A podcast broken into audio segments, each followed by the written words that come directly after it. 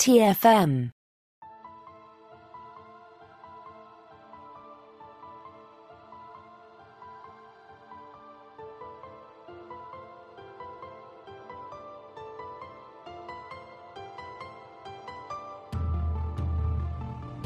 Welcome, Boomers, to another episode of Warp 5, our dedicated Star Trek Enterprise podcast. I'm Christopher Jones, and with me, as he always is, is my esteemed co host, Matthew Rushing. And Matthew, I just have one question for you today.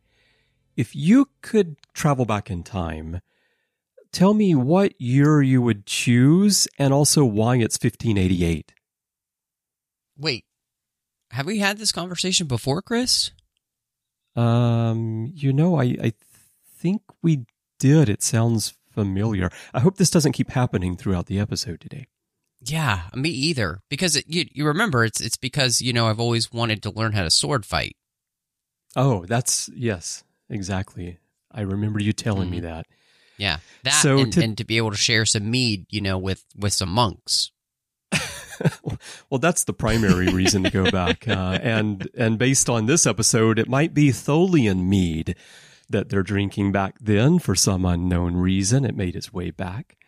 Yes, today, everyone, we are going to be continuing our 20th anniversary rewatch of Enterprise with season two, episode 16, Future Tense, where some timey-wimey things do happen. And here is a quick rundown of the story.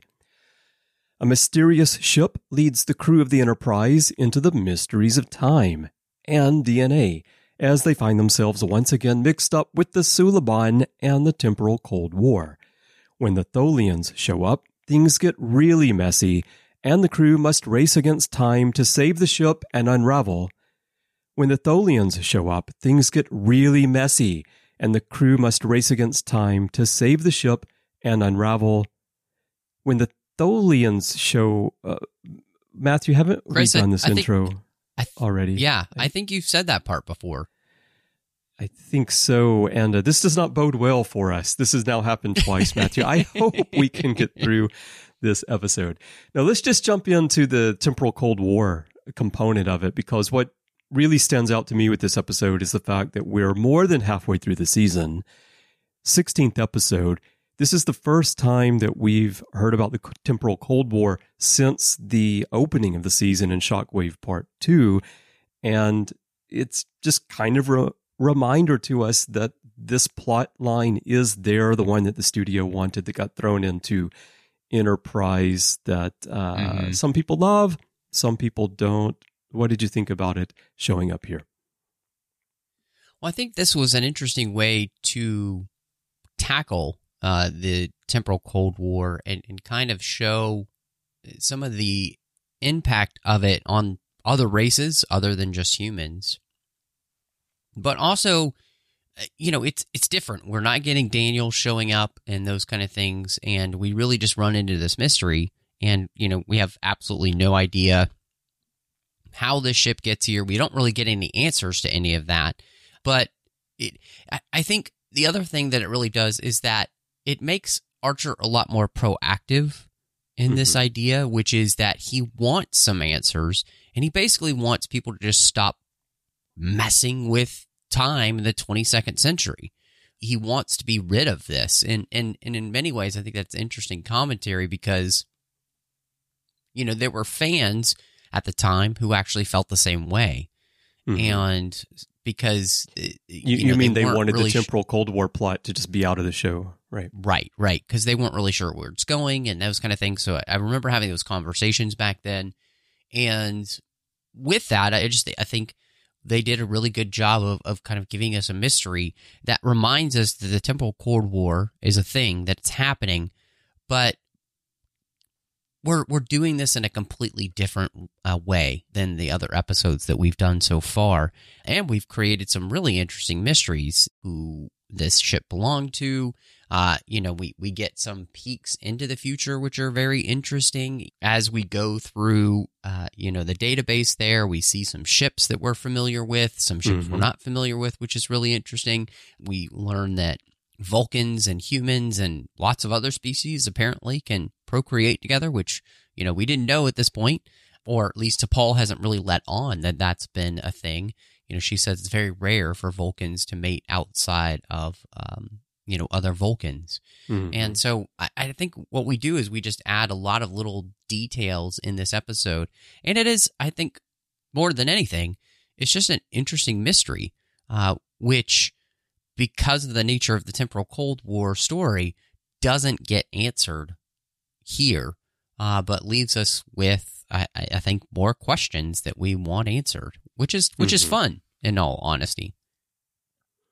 Yeah, it's a good point in how they're approaching it in a different way because the temporal Cold War being introduced at the beginning is very human centric, but here the person inside the time ship is a human, but as we come to learn, his genetics are all mixed up from what Phlox says are probably generations of interspecies breeding, and so he's not purely human.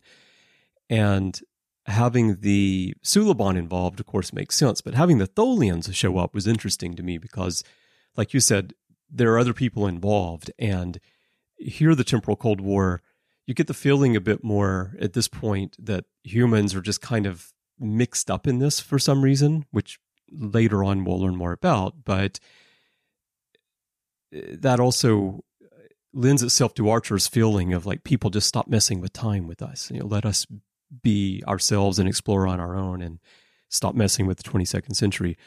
But the Tholian introduction here I thought was was really fun. It's the first time that we've well, we don't get to see them here, but we get to hear them. It's the first time we've encountered the Tholians since the Tholian web back in the original series. And so that was great. Well, and it's cool too because they don't ever they don't show us the Tholians either. You know, they they we just Yeah. hear them and we just see their ships, which I think is great. Uh, but I loved your point there about the fact that you know we bring in another species that this temporal Cold War is uh, affecting that we didn't know about. We knew Mhm. the Suliban, Mhm. but now the, Mhm. the fact that the Tholians are involved, uh, I think really piques people's interest because you know Mhm. it's it's a race that we know from the original series. We haven't spent a lot of time exploring, uh, other than you know if you'd read novels and stuff. So this is, Mhm. I think, really uh, that was another really good introduction here in this episode. And again, it deepens that mystery of what in the world are they doing in the 22nd century that we're we're getting all of these divergent races involved in this in the Mhm. first place. Exactly. Let's jump down because this ties into what we're talking about right now to the end of our outline, where I put an item called too much or too little information. So you're talking about how Archer wants people to stop messing around with time and he wants to he doesn't want to be part of this temporal cold war but it's also a big mystery to him and everyone what's going on so there was an original uh, approach to the ending of the story that Mike Sussman had, where a human from the 31st century would appear on the bridge of the Enterprise at the end of the episode and explain that the body that they found in the ship that that's actually him and he's come back to retrieve the body and to retrieve the ship. And then while he's there he would also give archer a bit of background on the temporal cold war and the tholians and their involvement in it.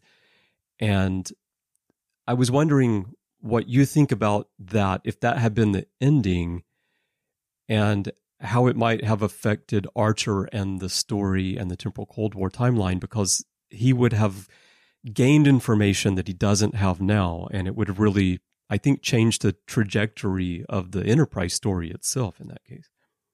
Mm-hmm. You know, I, I think that this is actually a great idea. Um, if there's one major knock, I think, against the episode is that it just leaves a lot of hanging chads. You know, uh, yes, that's a 2000 election reference. So, Yeah. um, but that's really a problem also a the great episode. a that, great uh, punk band as well, the Hanging Chads. I mean, it should be. It should be. Yeah. You know, um, and it would have given given you know Archer, a, you know, time to say a, li- a line like "Time's up. I want answers now." You know, and Yeah. so, uh, yeah, this is this is really just an issue with the episode is that you know it is a fun, interesting mystery to which you know we don't actually get any answers in the end, which that's actually really frustrating because we spend all this time with all of this interesting technology from the ship and this interesting mystery from the ship, and to to have real, really no payoff to that. Um, and I I honestly don't remember, but I don't feel like this has any bearing on the rest of the temporal Cold War story that we get, which is a little bit frustrating. I don't I don't remember this really having any tie-ins to that, but I could be wrong, and that's the fun of doing this rewatch and not Mhm. having seen Enterprise in a couple of years all the way through. Is that I Mhm. don't quite remember all the story points as is in detail as I do with something like Deep Space Nine. So Yeah. um, but, but you know what I'm saying? I mean, does do you feel the same way, or or, or would you maybe Mm. like a halfway eh, or something? Yeah, maybe halfway, or I don't know. I have two thoughts. If the story of Enterprise were to be focused on the temporal Cold War, that's the central focus of the series, then I think you could have this ending and it would help build that story because you would need the humans, you would need Archer to get more involved. And he needs more information to go on if that's going to be the case. For me, this episode, I think it works better the way that it does play out. I like the mystery element of it. I think that if someone had shown up at the end and explained all of this, for me, it would have kind of weakened the episode because I like the mysterious nature of it. And also, it it's hard to go back and remember when this first aired because now I think of it within the context of the entire series. And like you, I'm not as fresh on everything that's going to be coming up as I am with Deep Space Nine or some of the other series because I haven't watched Enterprise in a few years either, uh, straight through. But knowing that there's more to this story down the road, I can take this episode more as a bridge and a reminder. First and foremost, I see it as a reminder to everyone that, hey, there's this temporal Cold War thing Mhm. going on. And there are these aliens called the Suliban, and they're still around. And there's just mysterious stuff going on out there, and humans aren't ready for it yet. It, it goes back to that premise of Enterprise that humans are just taking their first steps out into space, and there are these great mysteries, uh, as as Q would later tell Picard. You know, there are these great mysteries in the universe, and humans are not quite ready for it yet. And so I like the story for that reason. I think I prefer the ending the way that it played out and having everyone be puzzled by everything vanishing and not knowing uh, where the ship went. But Mhm. uh, I can definitely see how it can be unfulfilling for someone Mhm. who wants to have a, an episode with an actual ending to it. Well, and I, I mean, uh, you know, you could have split the difference and and had Mhm. you know some of the answers and you know at least some explanation uh, in some way, but maybe not go to an extreme of of kind of giving too many answers. You know, um, so I just think it would be nice to have something um, rather Mhm. than nothing. I, I do think to me that's that's where the episode it just falls down a little bit in the sense that it seems like more of a filler episode because I don't really see how it connects with the rest of the temporal Cold War in a in a way that really makes sense.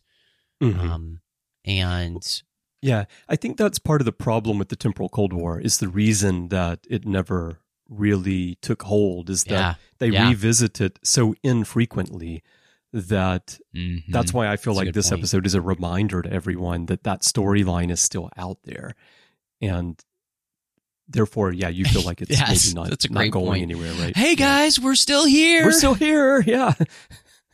We're still here, and look, we brought some friends. The Tholians are with us this time. Wouldn't you like to have dinner with a Tholian and just chat for two hours with that screeching in your ear? Uh, no, thank you. Right. That's that's kind of like listening to somebody r- rake their nails on a chalkboard for a few hours. Yeah, yeah.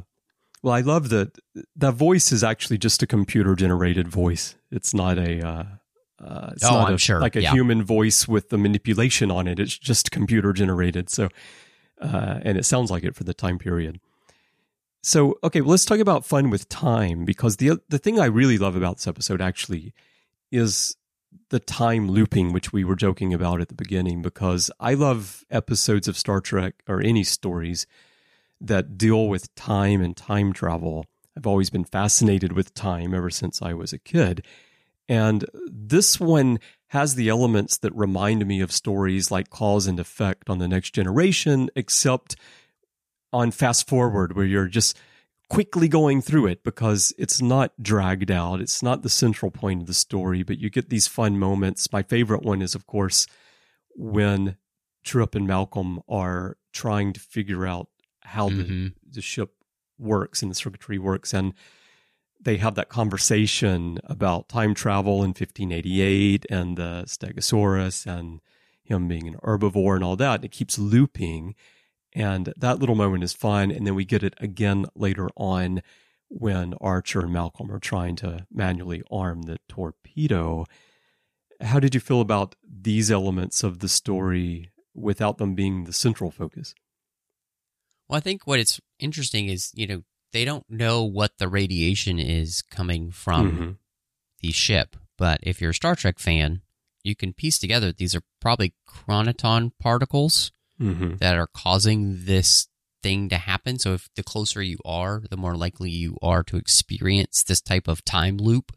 Mhm. And so I thought that that was really interesting and it was a lot of fun as well because you are also able to ratchet up the tension Mhm. by creating these scenarios where characters are having to do things multiple times. They don't know how many times and they don't really know what time has passed outside of them. And so really they're just kind of in a time frack, you know, it's like Mhm. uh, there's there's no time to talk about time because they literally don't have the time um, and I, I love that and and and that is one of the smart things that you can do with this type of episode and I think you know that is one of the places where I think they actually did a very good job Mhm. uh, with that and so uh, and it, and it again it just made it fun Yeah. Well, I like the fact that at the end, Malcolm recognizes that the time looping might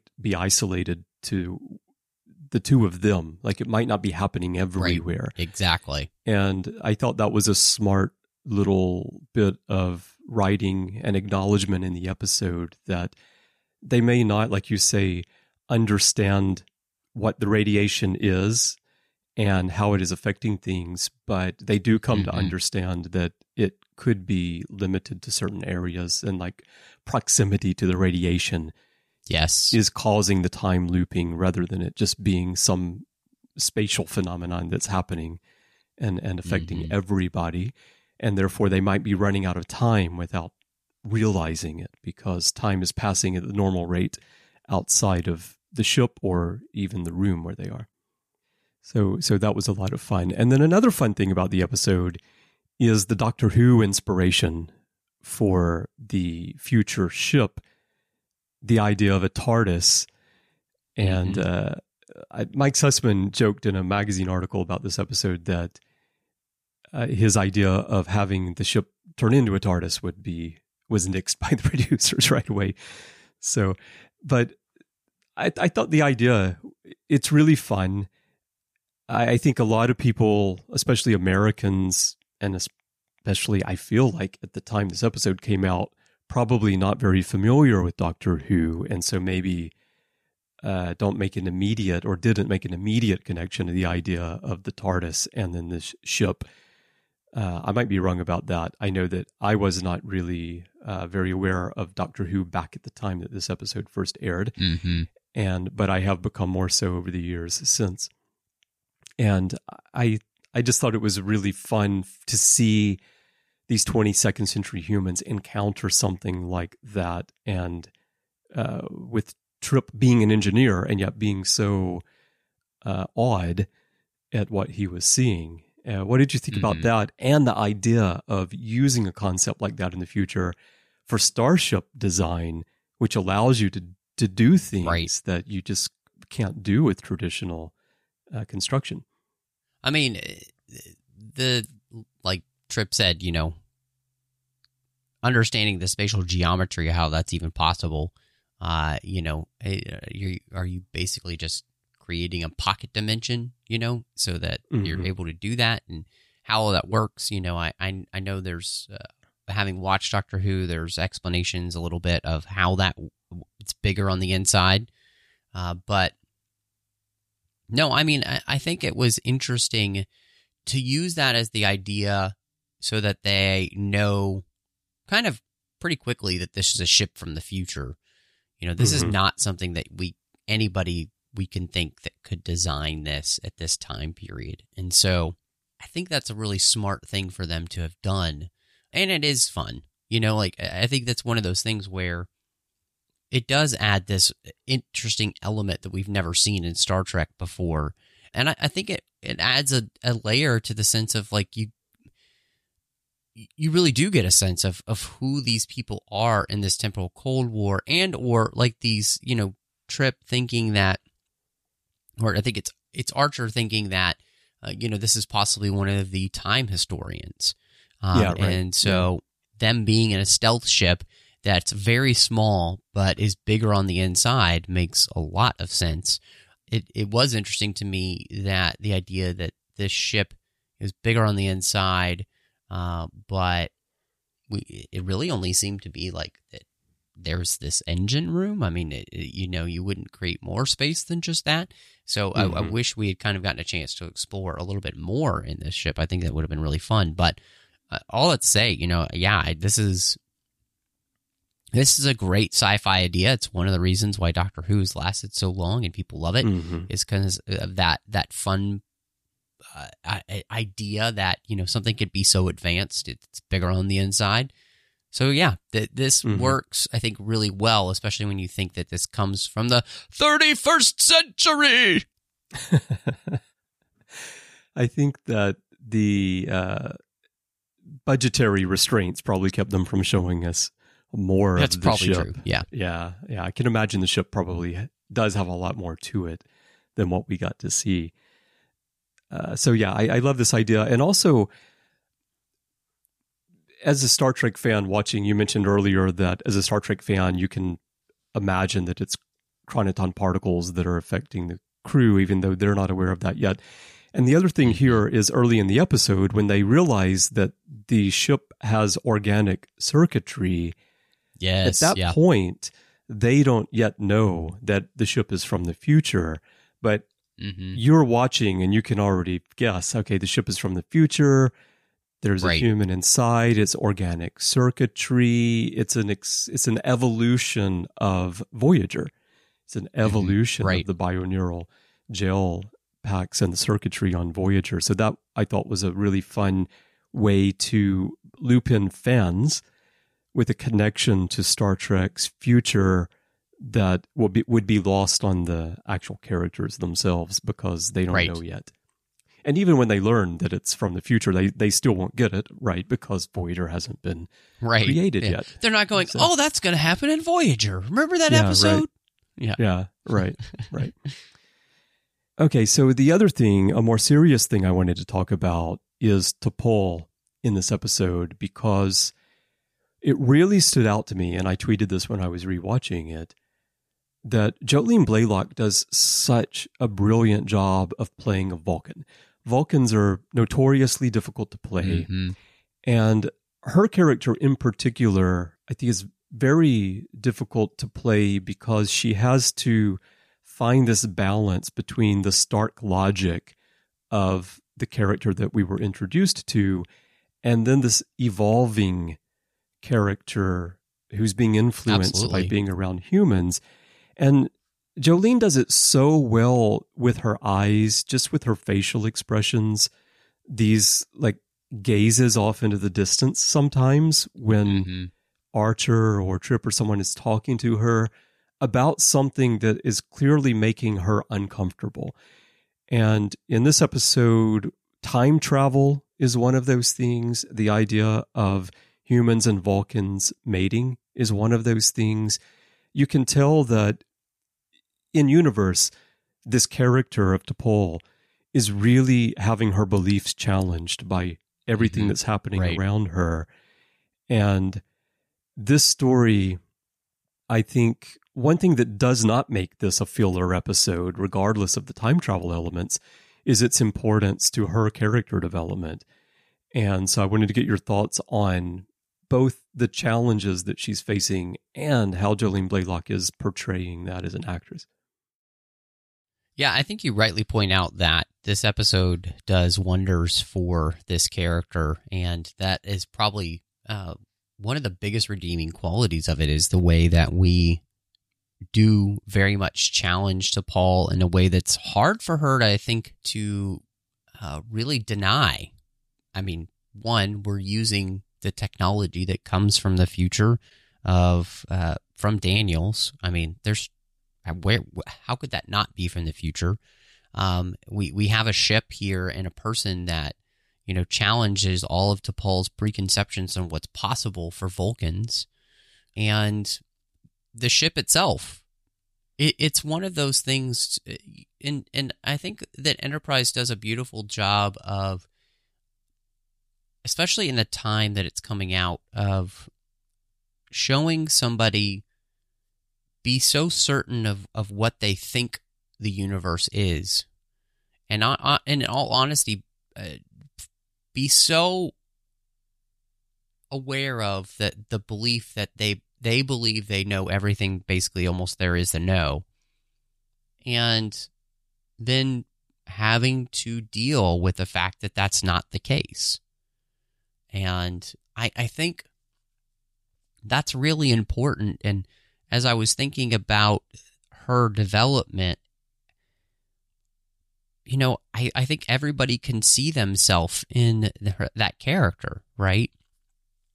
Where something that we've held on to is challenged and we either are open to the challenge and if that can fit in with our preconceived notions or if that needs to change. And it's it's a it's a cool thing because in the end vulcans and their logic there we can see where you know she says that it's illogical that's why she doesn't believe it but Mhm. why is it illogical? Well, she believes that for a bunch of preconceived notions of what she thinks is possible and Mhm. or logical. But in all honesty, the most logical answer is that it is from the future, right? Mhm. And so, you know, I, I just think the the way that she plays it and the storyline that we're getting there for T'Pol are a wonderful challenge to all of us as we watch the episode.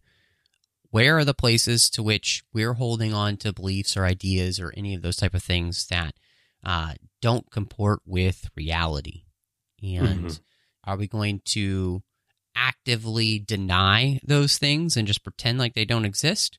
Or are we going to learn to deal with them Mhm. and um, and live with them. So I, I think you know you're 100 percent right that that's a really important part of this story, and it's it's uh I think it's again you you rightly pointed out that Jolene Blalock and and I was noticing this during the episode too. It's just the way that she is able to, with a slight inflection of her voice, Mhm. show that she's perturbed or frustrated or annoyed or slightly worried or any of those things. She does a very good job of it. And we're just talking, it feels like just like centimeters of, of difference. But no, she just does it really well.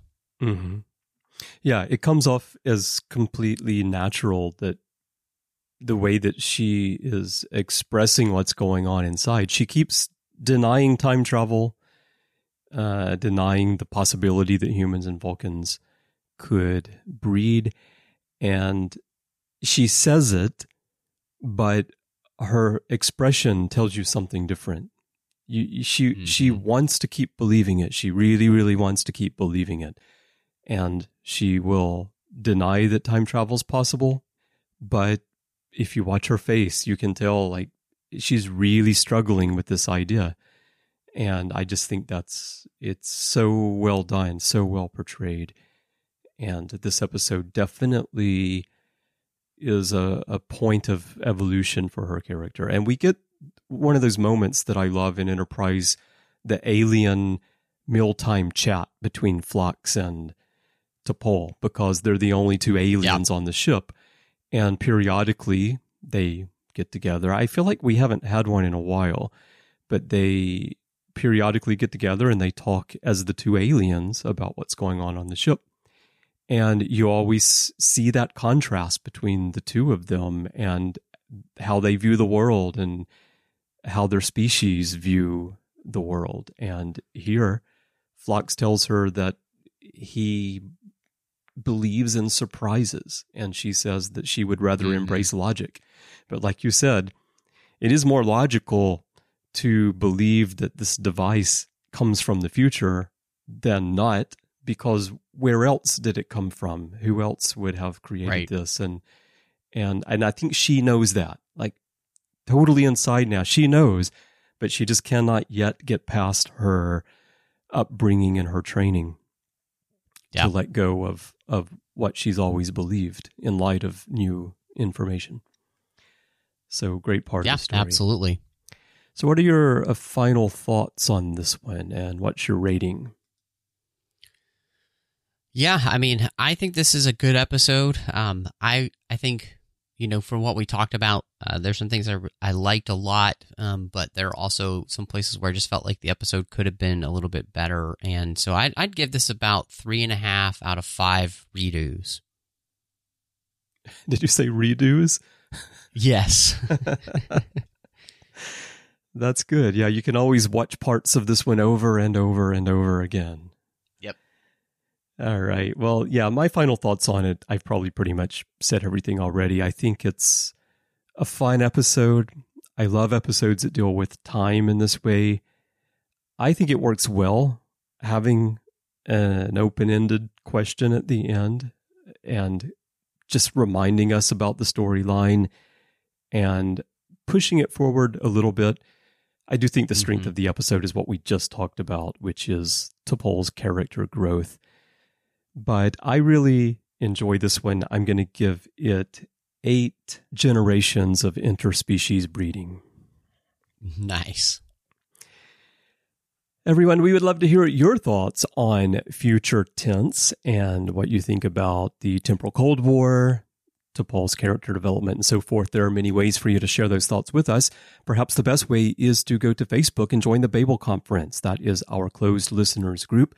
If you're already a member, you know what to do, but if not, just type Babel, B A B E L, into the search field and it should come up. If not, type the Babel Conference, the full name. It is a closed group just for listeners to extend the conversation beyond the podcast. So if you're joining for the first time, please do answer the questions and agree to the rules of the forum so that I can let you in. And then you'll see a post for this episode there on the timeline, and you can share your thoughts with Matthew and me, as well as fellow listeners right there. If you'd like to send us email, you can do that. Go to our website, trek.fm slash contact, use the form you find there, and choose to send to a show. Choose Warp 5, and that will come to Matthew and me in a tiny ship from the future. And you can find us elsewhere in social media on Instagram, Twitter, everywhere. Our username is TrekFM. And if your podcast app of choice allows you to leave a rating and a review, we'd love to get that from you as well find out what you think about the show, and help others decide if they'd like to listen to Warp 5 and join us in our 20th anniversary rewatch. Now, Matthew, when you're not just repeating the same thing over and over, where can people find you?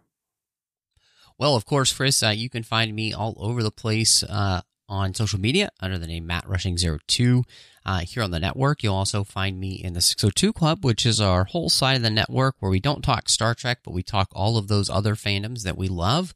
There are some bonus shows there as well, uh, doing with John Mills, like uh, Assembling Avengers or Snyder Cuts that you can find in the same feed. Uh, and then, of course, uh, talking about the books and the comics of Star Trek on Literary Treks, and then we talk about Star Trek Deep Space Nine on the Orb, Chris. We also do Strange New Worlds show called Saddle Up.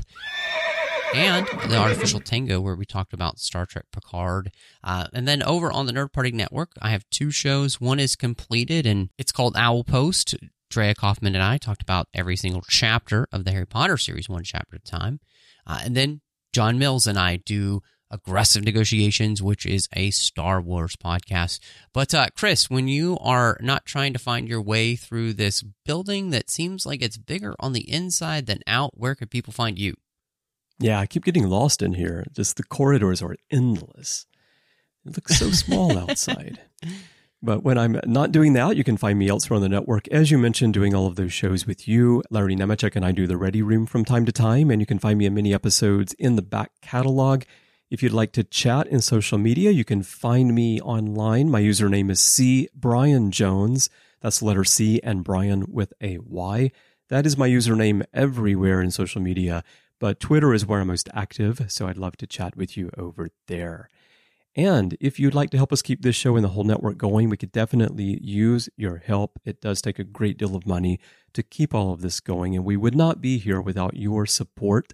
As you know, we don't have any ads in our shows, so we could really use your assistance. And if you'd like to find out how to do that, just visit patreon.com slash trekfm. That's P-A-T-R-E-O-N dot com slash trekfm and find out how to get involved in the network. We send a huge thank you to everyone who's supporting us now. Like I said, we would not be here without you. So thank you very, very much. Well, Matthew, I'm looking forward to our next discussion as we talk about the episode Canamar, which to me, it always sounds like a song title from like the early 1980s or the late 70s. Chris, isn't that an Earth, Wind, and Fire song? I think it is. That's what I'm thinking of. Hmm. Yeah.